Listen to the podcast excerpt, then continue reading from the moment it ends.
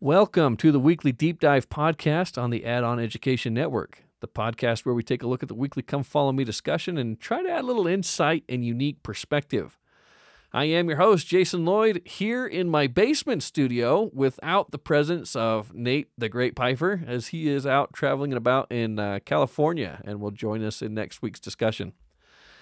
And I guess first off, I have to ask how is it that every time we hit like a heavy topic, Nate, Nate's gone and I'm handling this solo. I don't know.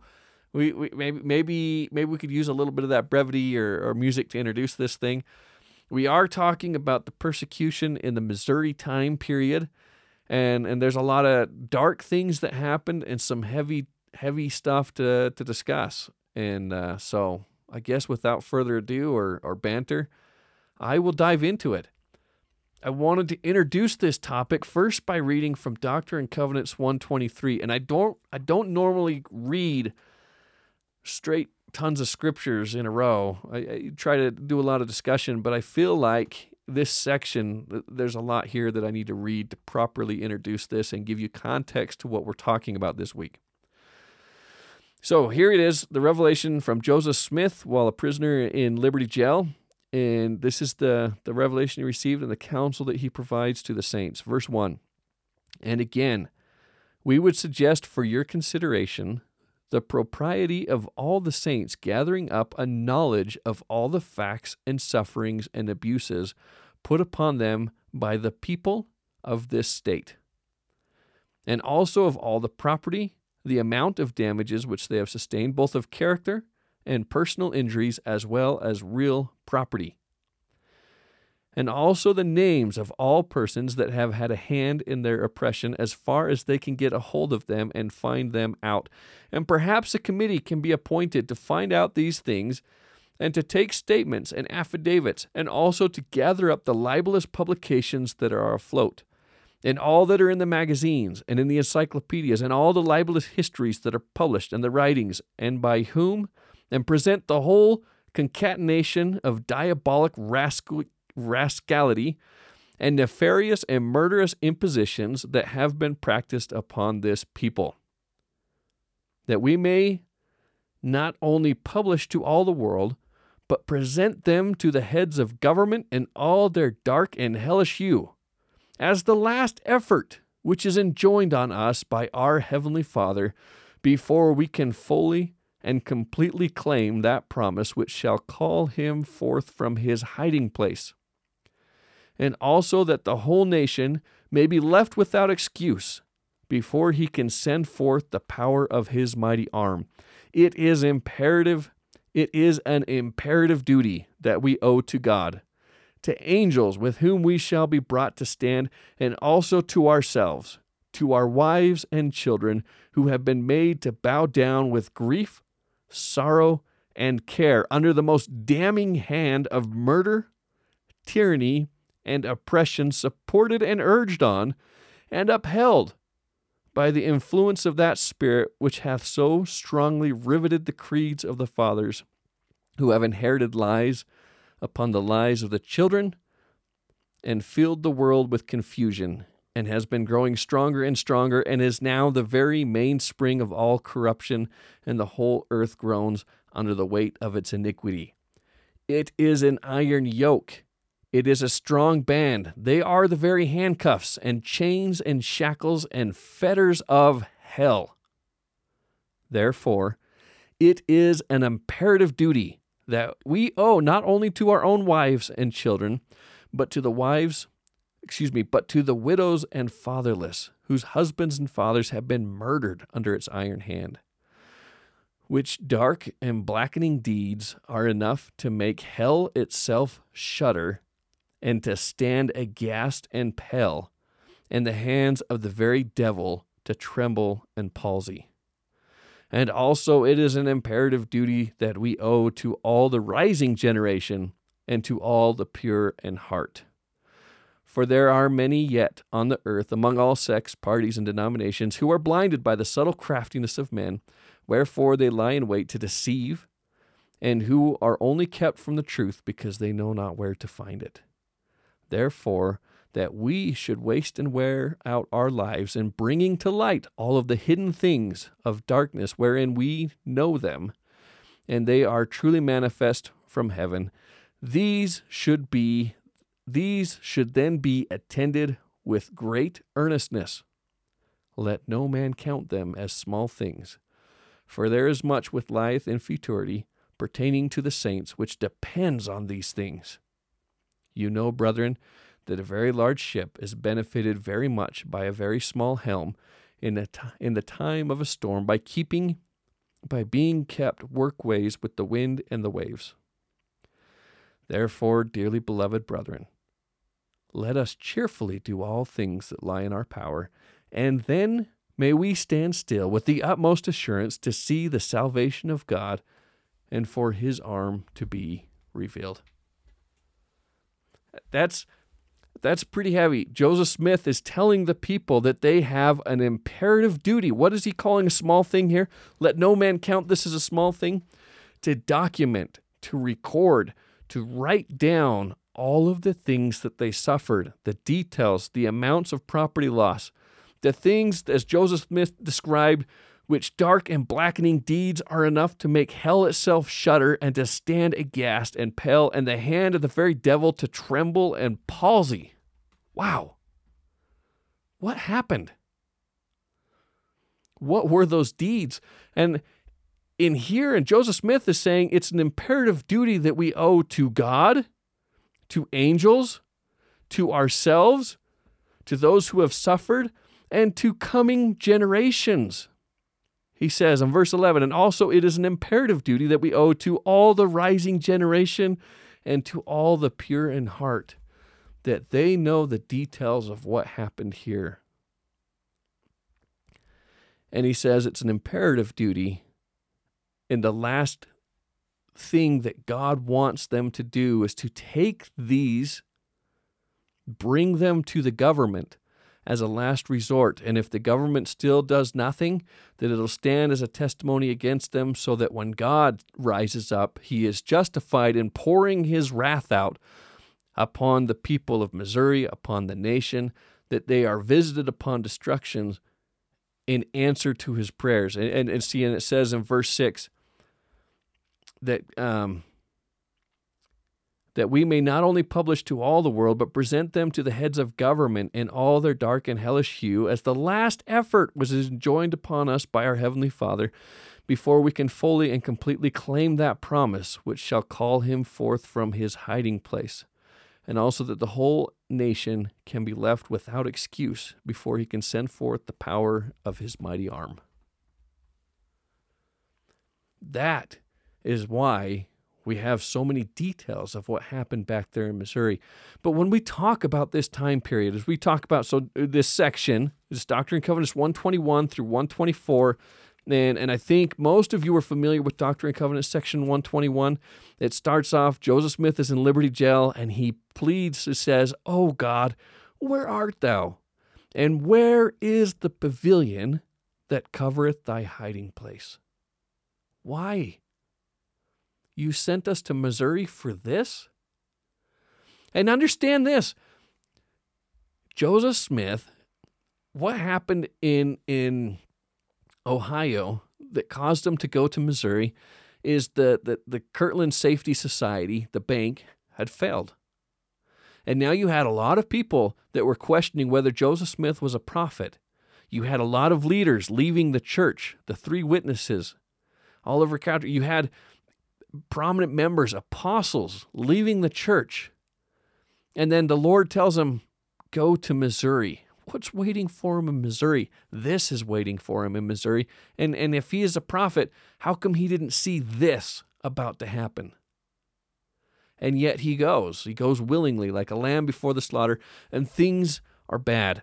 And, and when they get to Missouri and all of these things happen, Joseph Smith tells them, document it record it. That we can present it to the government and show them what's happening so that they can either stand up and save us or do nothing and be damned.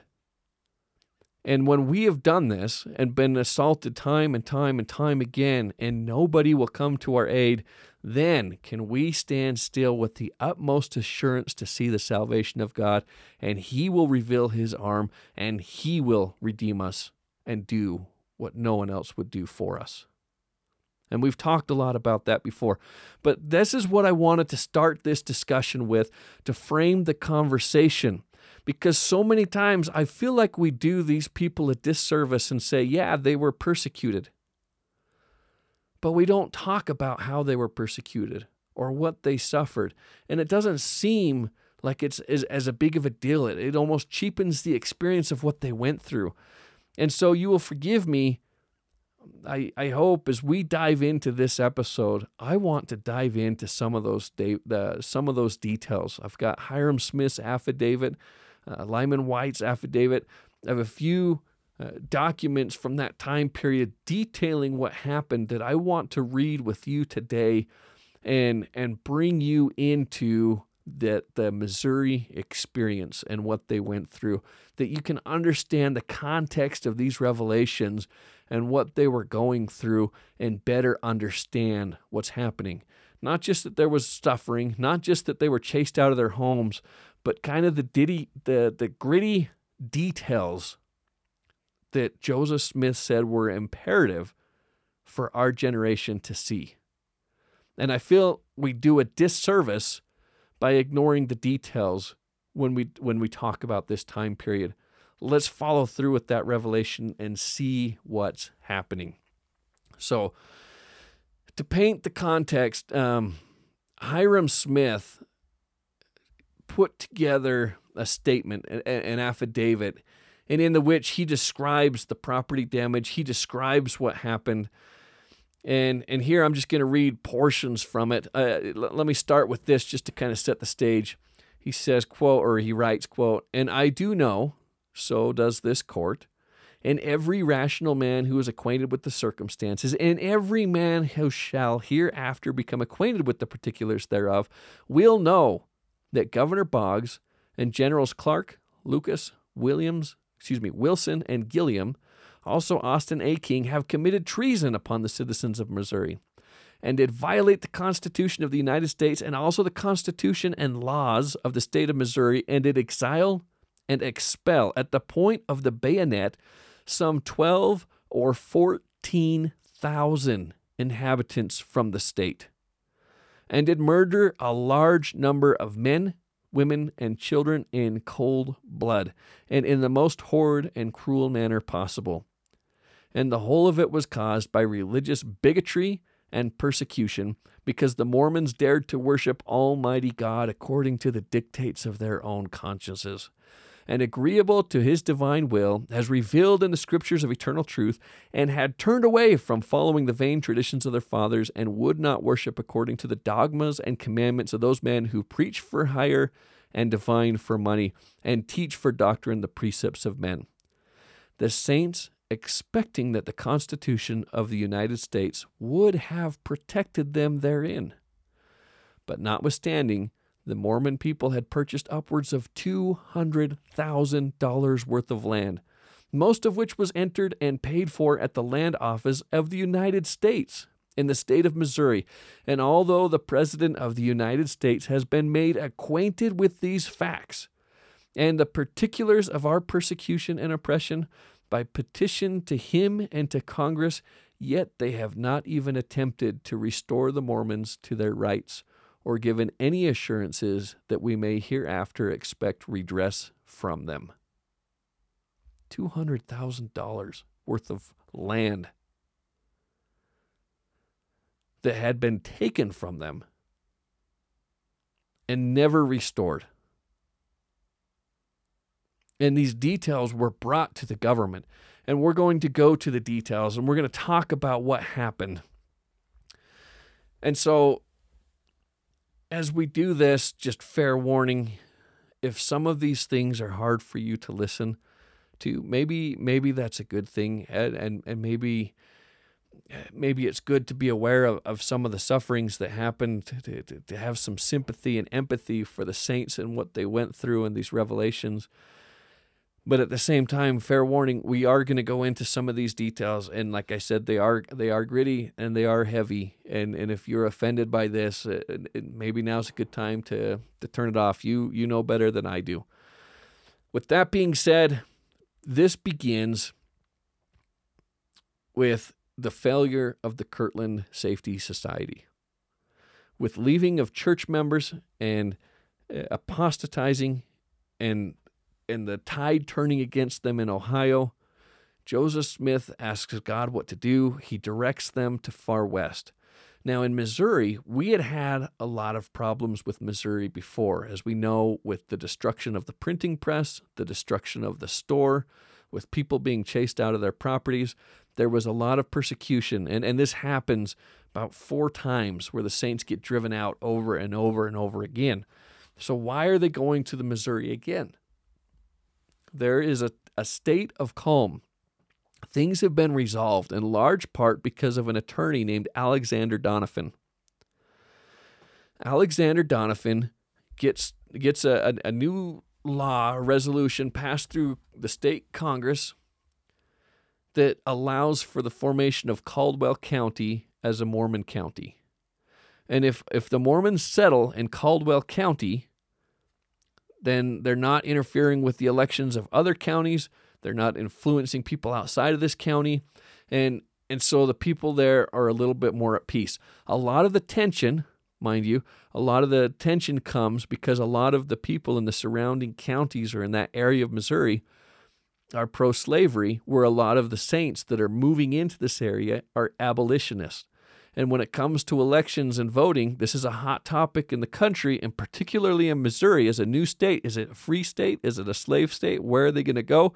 And if you have a lot of abolitionists moving into the region, it's going to be influencing your way of life and your your elections, and you're worried that you're going to lose your vote. That caused a problem. But peace has been established. There's a giant calm in Missouri. Also, corresponding with the temple and the dedication, there was a peace among the saints as long as they stayed in Caldwell County. However, Joseph Smith receives a revelation that we talked about last week about far west Missouri, Adam-ondi-Ahman, and the need to go there. The only problem? These are outside of Caldwell County the Saints are going to spill over the borders into different counties of Missouri, and the election is going to become an issue again. Even Doniphan, who's not, an, not a member of the church, but he sympathizes with the saints and what they've gone through, looks at it almost as a breach of contract from the saints' point of view. You, you were told you can only settle in this land, where the saints are looking at it and saying, These are new counties. We weren't told we couldn't settle here. And and hindsight looking at this, how fair is it to tell people you can only live in this city or you can only be in this region, right? There's there's some giant problems, but th- this is a compromise that they've made to try to keep the peace. And spilling outside of this boundary is what's going to be destroying the peace. So it starts with a, a group of men who who worried about the the saints participating in the election, they form about, uh, what is it, 150, 200, 250, somewhere in there, guys, to bar the saints from being able to vote. So when the latter state, when the Latter Day Saints show up to vote, they they're turned away, and and looking at this, uh, the, the the people there that are turning them away are saying, "Look, you have no right to vote," and and actually refers to them as as being on the same footing as as slaves at the time. You don't have a vote just like slaves don't have a vote. That's that's how they're viewing the saints. And the saints look at this and say, "No, we we absolutely have a right to vote." But the the Missourians are saying if these guys vote and they don't vote similar to the way we vote, because there is more of them and they're flooding into this country in large numbers, they're proselytizing across the sea in Europe. You have all this influx of people. We will be outnumbered and we won't be able to vote. And so they're saying, we don't want to lose the vote. It's better for us to take the vote away from them. So this this confrontation happens. You have these armed men that are there to keep the saints from voting. It turns into a brawl, and then rumors start spreading that from this brawl, people died From the saints' perspective, rumors start spreading that two Latter day Saints would have been murdered and were lying in the streets and that the mob would not let them bury them. So Joseph and Hyrum go to inspect and find out what the truth is, and they find out that that is not the truth, that, that nobody had died, there is nobody lying in the streets, that these acts of violence has happened, but they're worried because now you're going to have mob violence starting to, to kick off. This is the the the, uh, the the kindling of the fire that's going to rage. And on the other side, they're they're saying that people of the mob had been killed by some of the saints, and so it starts this. Uh, tensions start to rise, and Joseph Smith starts writing to judges and sheriffs and law enforcement to try to get their support and say, We do not support mobs. We will not support mobs. We will protect law and order. And even that is looked at as an aggressive act. And things do start to escalate from here. And, and this kicks off, I guess, what you would call the Mormon War. And I don't think that I don't think that everybody acted perfectly like like decent people in a Mormon war in a war. But we do have some details of what happened to kind of paint a picture and give us a little bit more context of what happened here. So, after these events, things started to stoke up and become more serious. And and I'm going to read from from Hyrum's affidavit again. He says they referring to mobs uh, frequently took men, women and children prisoners, whipping them and lacerating their bodies with hickory withes and tying them to trees and depriving them of food until they were compelled to gnaw the bark from the trees to which they were bound in order to sustain life. Women and children, treating them in the most cruel manner they could invent or think of, and doing everything they could to excite the indignation of the Mormon people to rescue them in order that they might make that a pretext for an accusation for the breach of the law, and that they might the better excite the prejudice of the populace and thereby get aid and assistance to carry out their hellish purposes of extermination. The Mormon people throughout the county were in a great state of alarm and also in great distress. They saw themselves completely surrounded by armed forces on the north and on the northwest and on the south. Bogart, who was a Methodist preacher and a captain over a militia company of 50 soldiers who had added to his number out of the surrounding counties about 100 more, which made his force about 150 strong, was stationed at Crooked Creek sending out his scouting parties, taking men and women and children prisoners, driving off cattle, hogs, and horses, entering into every house on Log and Long's Creek. Log and Long's, excuse me, Log and Long Creeks, rifling their houses of their most precious articles such as money, bedding, and clothing, taking all their old muskets and their rifles or military implements, threatening the people with instant death if they did not deliver up all their precious things, and enter into a covenant to leave the state or go into the city of Far West by the next morning. Saying that they calculated to drive the people into Far West and then drive them to hell. Gilliam also was doing the same on the northwest side of Far West, and Sashiel Woods, a Presbyterian minister, was the leader of the mob in Daviess County. And a very noted man of the same society was the leader of the mob in Carroll County, and they were also sending out their scouting parties, robbing and pillaging houses, driving away hogs, horses, and cattle, taking men, women, and children and carrying them off threatening their lives and subjecting them to all manner of abuses that they could invent or think of.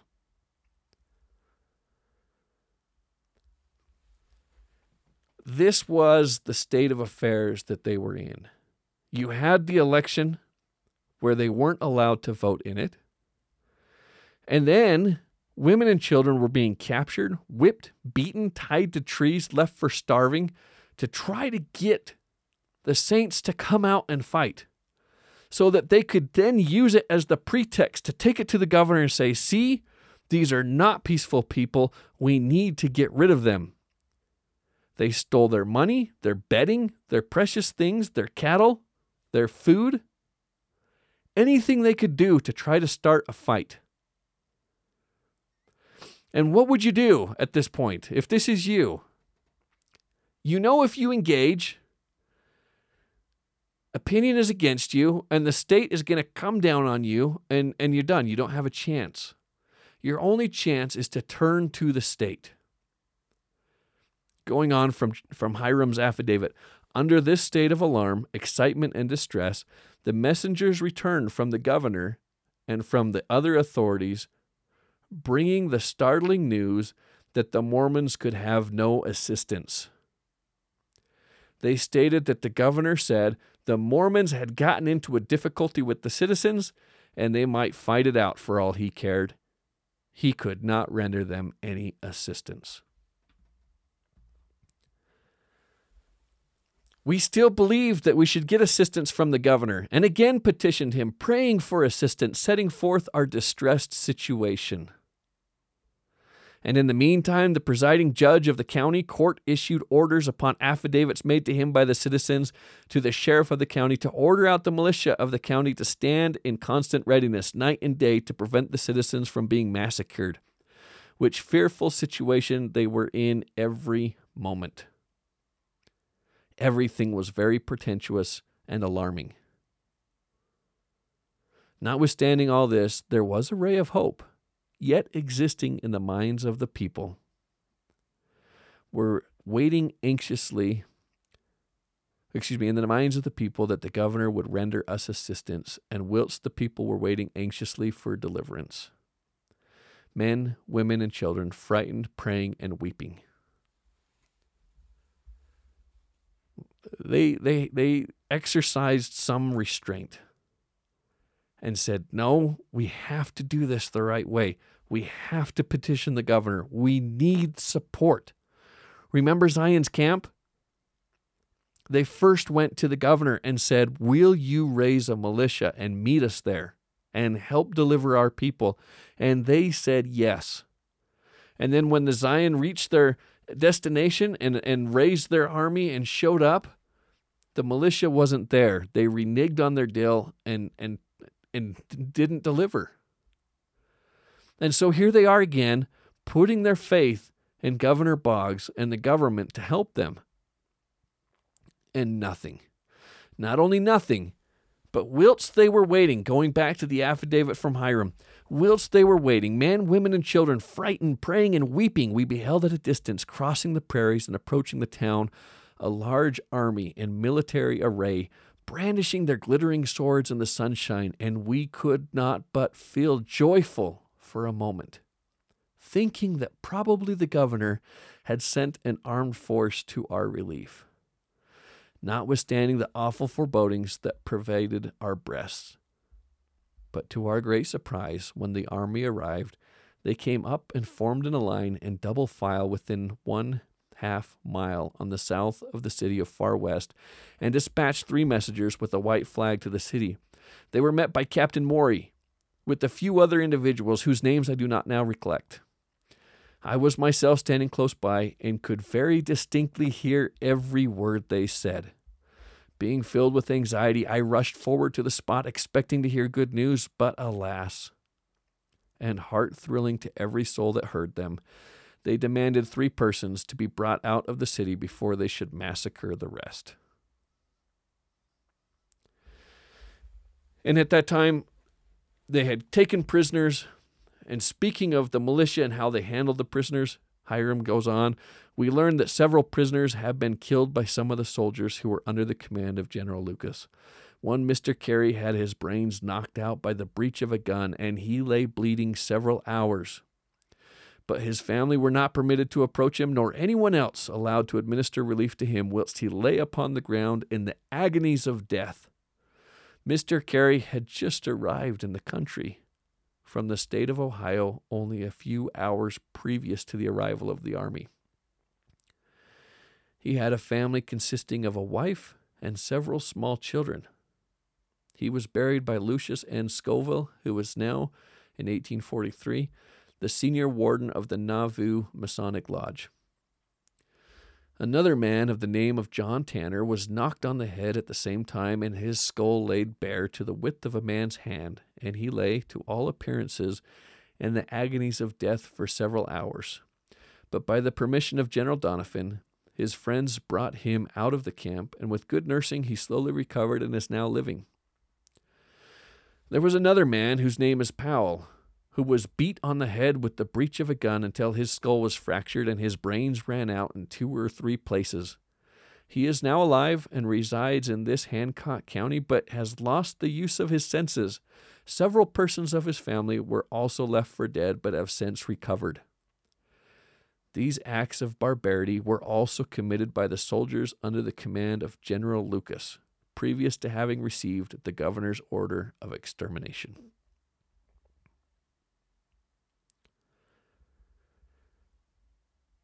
The Saints didn't want to stand and not do anything. They had a militia in Caldwell County, head by Colonel Hinkle.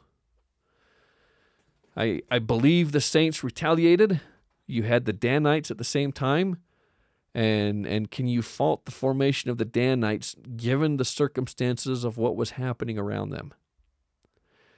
I don't think this war was entirely one sided, but a lot of the depravities and the details that are documented and, and recorded show what they were up against. And we have the incident at Haun's Mill. The people in Haun's Mill sent Jacob Haun to request direction from the prophet. Joseph told Jacob Haun to abandon the mill and to move to Far West. And as I understand it, Jacob did not want to abandon his mill and subsequently did not warn the people but rather conveyed a different message, saying that they would be cowards if they didn't flee and that they were to stand and hold the mill. This weighed heavy on Joseph Smith. He was recorded of saying, Up to this day, God had given me wisdom to save the people who took counsel. None had ever been killed who abode by my counsel. Innocent lives could have been saved had they listened to what he said. When the mob showed up, they brought an army of about 250 men firing about 1,600 shots in the space of roughly an hour. Thomas McBride went to try to make peace when they first showed up. This is a small group of people. He, he came and surrendered his rifle to Jacob Rogers. Jacob Rogers took McBride's rifle and shot McBride with his own rifle. Not only did he do that, but when Rogers raised his hand out to stop him, Rogers cut it off with a corn knife and further mangled his body while McBride was still alive. After the initial attack, several of those who had been wounded or had surrendered were shot dead. Members of the militia entered the shop, the blacksmith shop, and found 10 year old 10 year old Sardius Smith, 7 year old Alma Smith, and 9 year old Charles Merrick hiding under the blacksmith's bellows. Alma and Charles were shot. And a militiaman known as Glaze of Carroll County killed Sardius when he put his musket against Sardius's skull, 10 year old Sardius Smith, and blew off the top of his head. Later, a William Reynolds would justify the killing by saying nits will make lice, and if he had lived, he would have become a Mormon.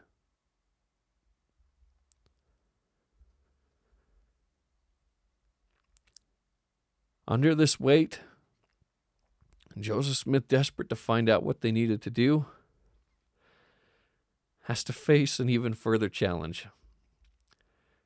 In Hinkle's betrayal, George Hinkle, the colonel, of their of their Caldwell County militia told Joseph Smith that he had reached terms with the state militia to sit down and work out a, poli- uh, a peace deal to be able to instill order and maintain peace in the area and try to restore peace. Joseph Smith and a group of leaders rode out with George Hinkle under the pretext of making peace, but when they saw General Lucas there with his men, they were flanked, and Hinkle said to Lucas, Here are your prisoners. It was a double cross. And the crazy thing is, Hinkle had worked out, secretly worked out to betray the prophet. And we, and we get details three years later from when Joseph Smith successfully sued George Hinkle. That George Hinkle had done so under the agreement that General Lucas was going to kill Joseph Smith. So they were betrayed. They were turned into General Lucas, who held a court martial that night. And for the details of this first night, I'm going to turn to Lyman Wight's affidavit. He writes The prisoners spent this day as comfortably as could be expected under the existing circumstances. Night came on, and under the dark shadows of the night, General Wilson, subaltern of General Lucas, took me on one side and said, quote, We do not wish to hurt you nor kill you, neither shall you be, by God. But we have one thing against you, and that is you are too friendly to Joe Smith, and we believe him to be a goddamn rascal. And Wight, you know all about his character, unquote. I said, quote, I do, sir, unquote. Quote, will you swear all you know concerning him? Quote, said Wilson. Quote, I will, sir, unquote, was the answer I gave. Quote, give us the outlines, unquote, said Wilson. I then told Wilson I believed, said Joseph Smith, to be the most philanthropic man he ever saw and possessed of the most pure and republican principles, a friend to mankind, a maker of peace. Quote, and sir, had it not been that I had given heed to his counsel, I would have given you hell before this time with all your mob forces. Unquote. He then observed, quote, Wight, I fear your life is in danger, for there is no end to the prejudice against Joe Smith. Unquote. Quote, Kill and be damned, sir, unquote, was my answer. He answered and said, quote, There is to be a court martial held this night, and you will attend, sir, unquote. Quote, I will not unless compelled by force, unquote, was my reply. He returned about 11 o'clock that night and took me aside and said, quote, I regret to tell you your die is cast. Your doom is fixed. You are sentenced to be shot tomorrow morning on the public square in Far West at 8 o'clock. Unquote. I answered, quote, shoot and be damned. Unquote. Quote, we were in hopes, unquote, he said, quote, you would come out against Joe Smith, but as you have not, you will have to share the same fate with him, unquote. I answered, quote, You may thank Joe Smith that you were not in hell this night, for had it not been for him, I would have put you there, unquote.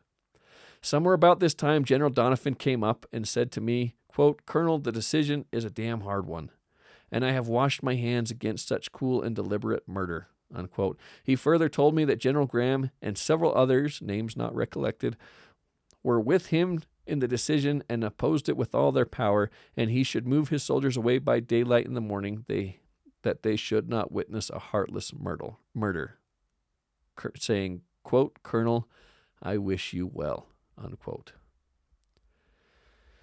So they held that court martial that night, and they decided to kill the prophet. And Lucas orders Doniphan to carry out the execution. Doniphan says, I will not do it. And not only does he say, I will not do it, but he says, I will hold you accountable to an earthly tribunal if you do. This is cold blooded murder. And it, and it causes Lucas to stop and think and worry. So General Lucas holds off executing and saves the Doniphan saves the prophet's knife, uh, prophet's light that prophet's life that night. Later, they're carried to a court to find out what they're guilty of, to, to see if they should be held on, on what charges. And, and in this case, I'm going back to Hyrum Smith's affidavit. He says that witnesses were called up and sworn at the point of the bayonet. And if they would not swear to the things they were told to do, they were threatened with instant death. And I do know positively that the evidence given by in by those men whilst under duress was false. The state of things continued 12 or 14 days, and after that time, we were ordered by the judge to introduce some rebuting evidence, saying that if we did not do it, we should be thrust into prison. I could hardly understand what the judge meant. For I considered we were in prison already, and could not think of anything but the persecution of the days of Nero, knowing that it was a religious persecution, and the court an inquisition. However, we gave him the names of forty persons who were acquainted with all the persecutions and sufferings of the people. The judge made out a subpoena and inserted the names of those men and caused it to be placed in the hands of Bogart, the notorious Methodist minister. And he took fifty armed soldiers and started for Far West. I saw the subpoenas given to him and his company when they started. In the course of a few days, they returned with almost all those 40 men whose names were inserted in the subpoenas and thrust them into jail. And we were not permitted to bring one of them before the court. But the judge turned upon us with an air of indignation and said, quote, Gentlemen, you must get your witnesses, or you shall be committed to jail immediately, for we are not going to hold the court open on expense much longer for you anyhow. Unquote. We felt very much distressed, distressed and oppressed at the time. Colonel Wight said, quote, What shall we do? Our witnesses are all thrust into prison and probably will be.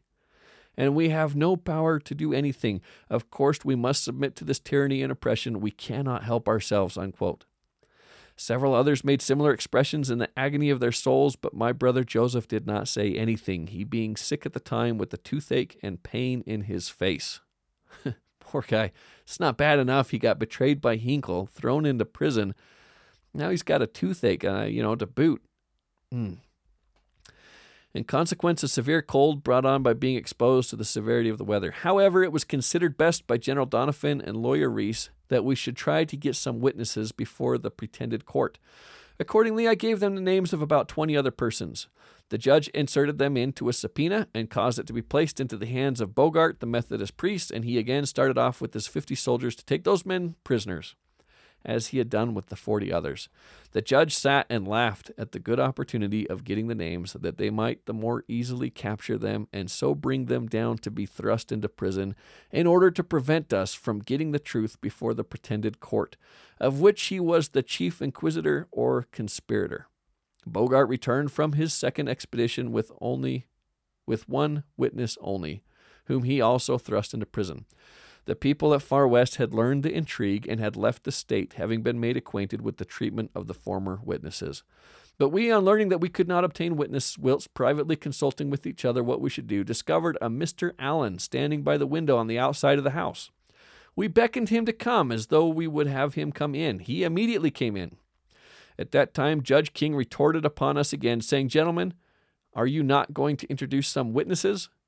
Also saying it was the last day he should hold court open for us, and that if we did not rebut the testimony that had been given against us, he should have us he should have to commit us to jail. I then got Mr. Allen into the house and before the court so called. I told the judge we had one witness, if he would be so good as to put him under oath. He seemed unwilling to do so, but after a few moments' consultation, the state's attorney arose and said he should subject to the witness being sworn and that he should object to that witness giving in his evidence at all, stating that his was not a court to try the case, but only a court of investigation on the part of the state. Upon this, General Doniphan arose and said he would be damned if the witness should not be sworn and that it was a damned shame that these defendants should be treated in this manner that they should that they could not be permitted to get one witness before the court whilst all their witnesses even 40 at a time have been taken by force of arms and thrust into the damned bullpen in order to prevent them from giving their testimony after Doniphan sat down, the judge permitted the witness to be sworn and enter his name. But as soon as he began to speak, a man by the name of Cook, who was a brother in law to Priest Bogart, the Methodist, who was a lieutenant in the state militia, and whose duty at the time was to superintend the guard, stepped in before the pretended court and took him by the nape of his neck and jammed his head down under the pole or log of wood that was around the place where the Inquisition was sitting to keep the bystanders from intruding upon the majesty of the inquisitors, and jammed him along the door and kicked him out of the doors. He instantly turned to some soldiers who were standing by him and said to them, Go and shoot him. Damn him, shoot him, damn him. The soldiers ran after the man to shoot him. He fled for his life and with great difficulty made his escape. The pretended court immediately arose, and we were ordered to be carried to Liberty, Clay County, and where there to be thrust into jail. We endeavored to find our, find out for what cause, but all we could learn was that it was because we were Mormons. It's not just that their people were suffering, being tied to trees, being abused, having their property stolen, being taunted. It's not just that the bank had failed and that people were wondering if he was a prophet. It's not just that, that Joseph Smith had a toothache, but the justice system that was supposed to be protecting them, that they were leaning on for help, was working against them. All things were working against them.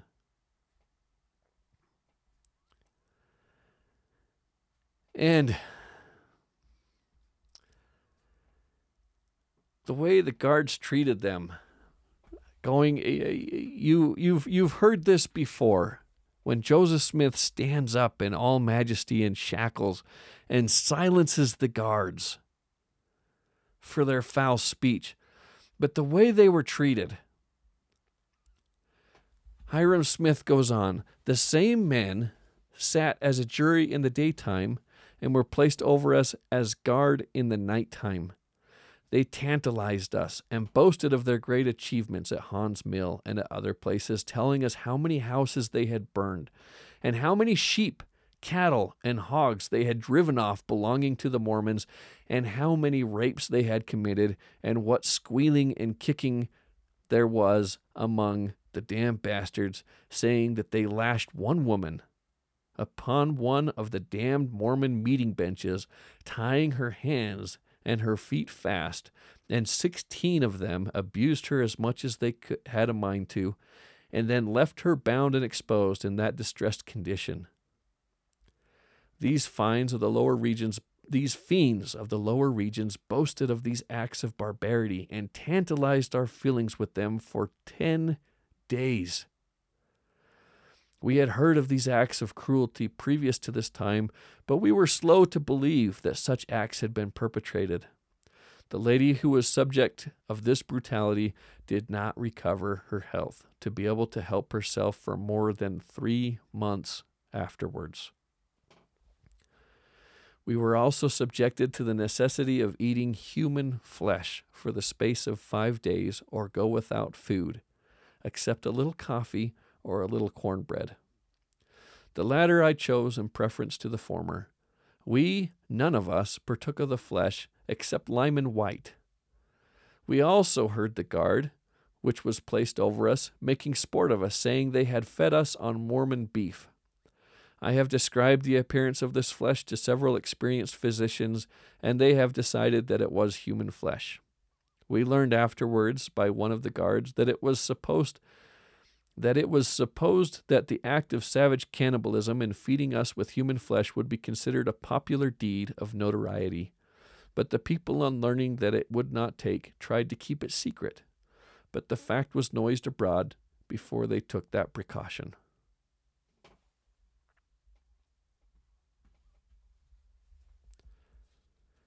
These are the circumstances that Joseph Smith found himself in.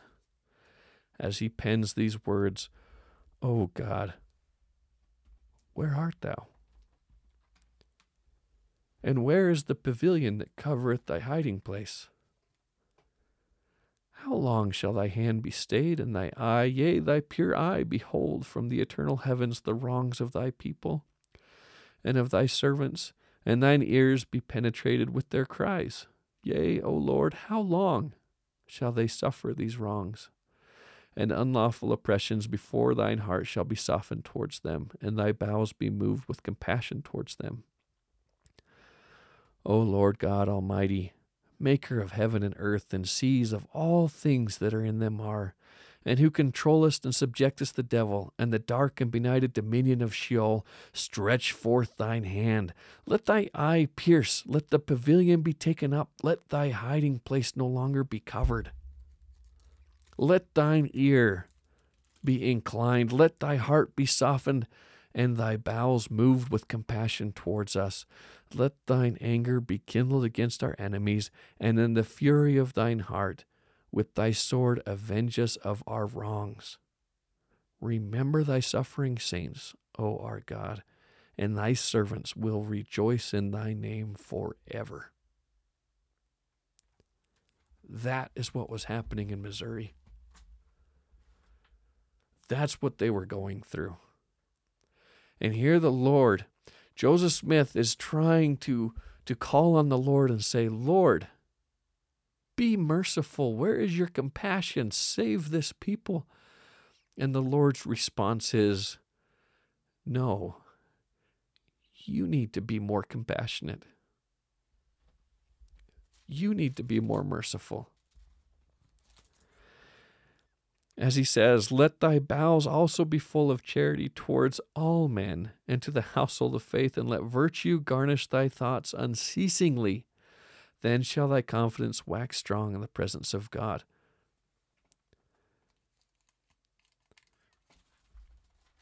Joseph thought he was going to be lecturing God on charity, on, on, on compassion, on, on delivering these people.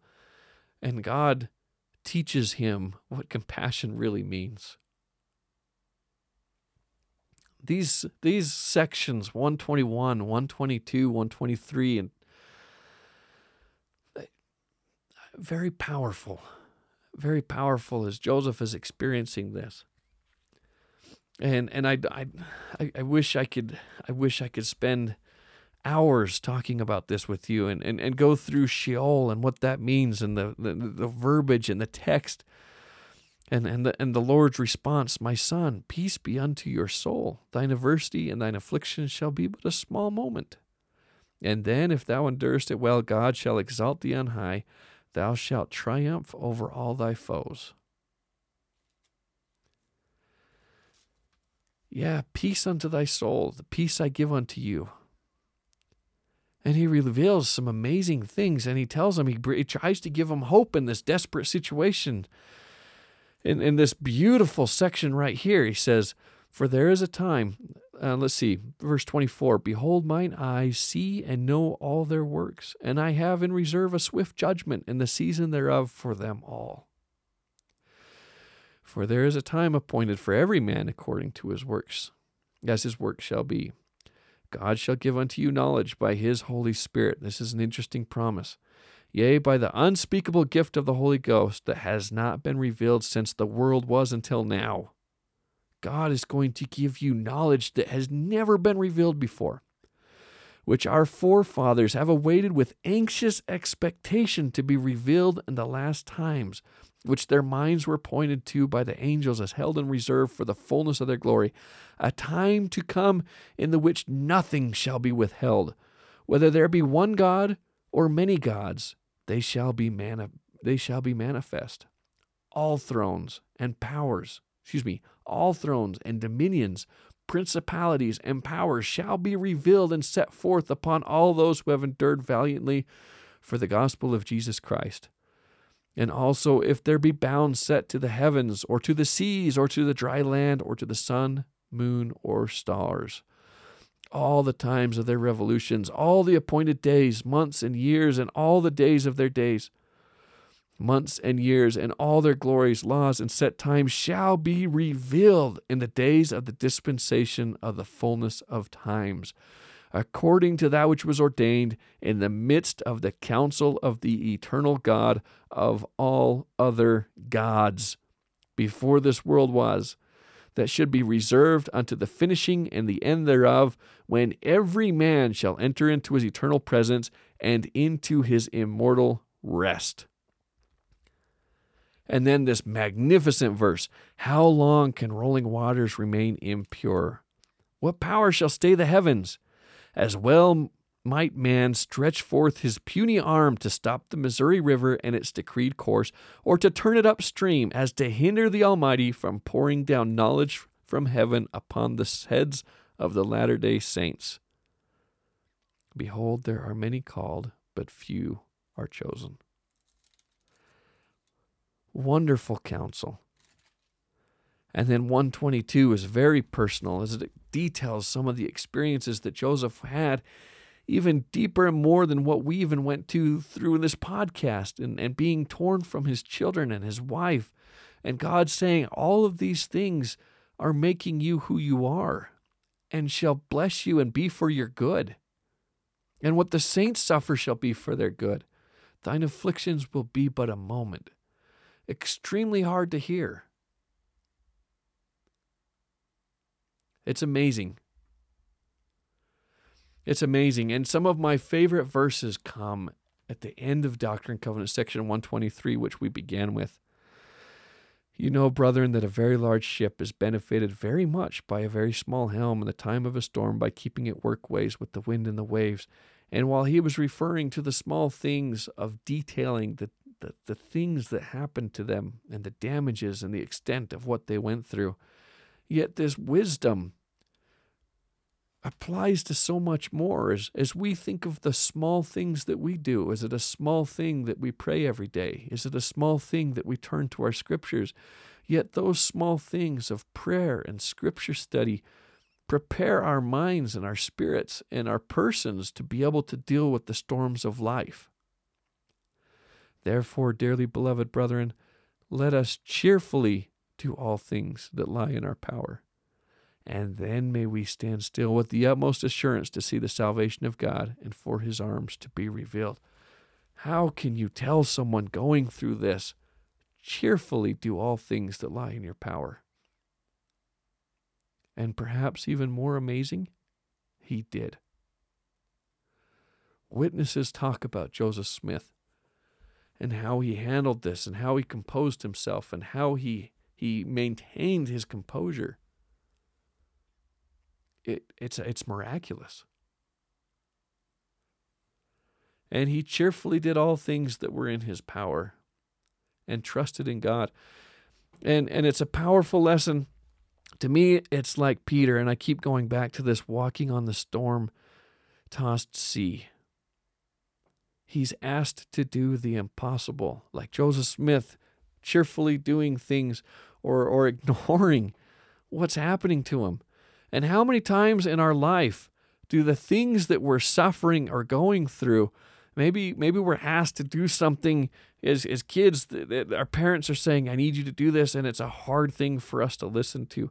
Or or maybe we're being treated unfairly um, at work or in a bad situation or maybe something is happening I don't know your family's falling apart or whatever the case may be whatever instance you can think of this seems like a hard thing, a storm that's around you, and he asks you to do the impossible as you are standing on the water.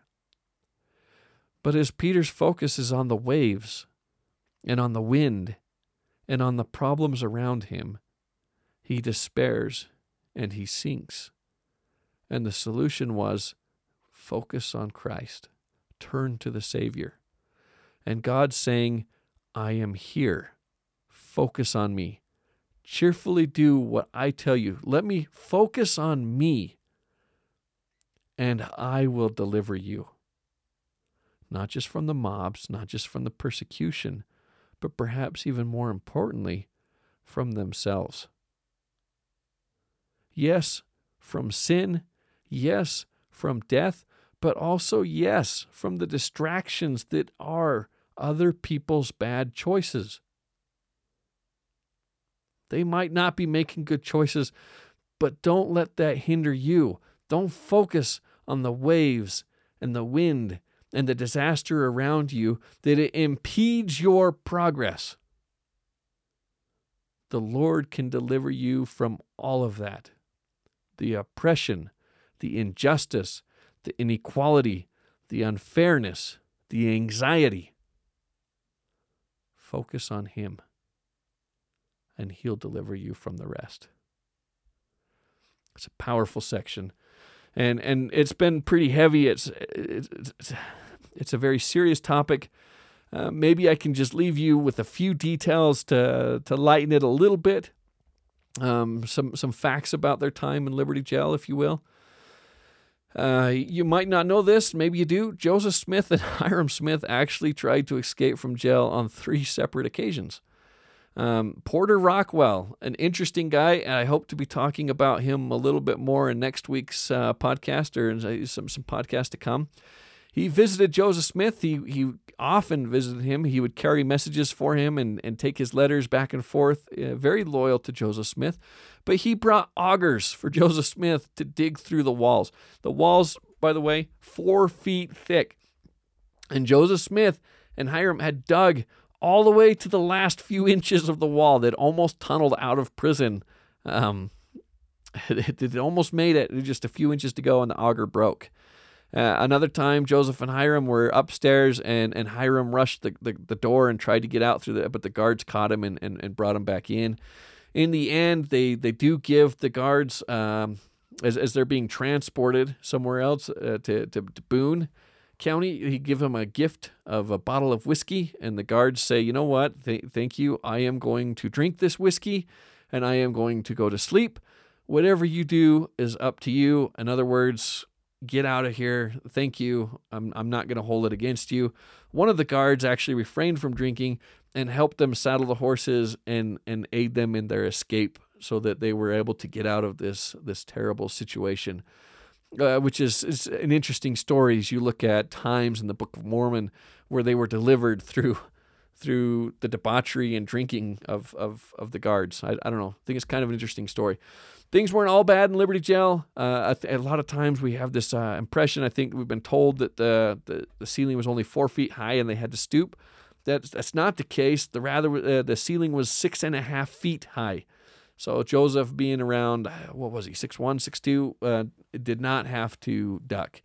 I believe they were jailed with somebody who was six nine who did have to stoop, but, but that wasn't necessarily the case for them. And he probably had to stoop everywhere he went. Let's be honest. In that time. Um, they did have visitors. Emma actually spent the night twice with Joseph Smith while he was in Liberty Jail and, and visited him fairly regularly. Anyhow, um, there's a lot. I'm sure. I'm sure I'm missing a bunch, um, and I don't have Nate here to try to to keep me on time. So I, I don't even know how far we are. I probably I probably went over. I'm to wrap it up. Uh, thank you for listening. Thanks for, for joining me in, in the this episode. I, I hope it wasn't too much for you. I, I know there's a lot of sensitivities there, and hearing these things, it, it's it's a hard thing to listen to. And and had it not been so important for them to record the details, I feel I, I hope you can forgive me. I feel it's a shame that we don't talk about those details more, that we don't honor the sacrifice and the memory of what they went through. I feel like we do them a disservice so many times when we just say, yeah, they, they were chased out of their homes and, and, and it's not really, it's not really telling the story of what happened. And, and there's a lot of details I left out. Uh, if you'd like to read it, they do have the affidavits available online. Uh, maybe I can kick a link to you. Anyways, sorry. Uh, next week, we will be discussing Doctrine and Covenants, uh, section 124. Thanks again for listening. And uh, until next week, see ya.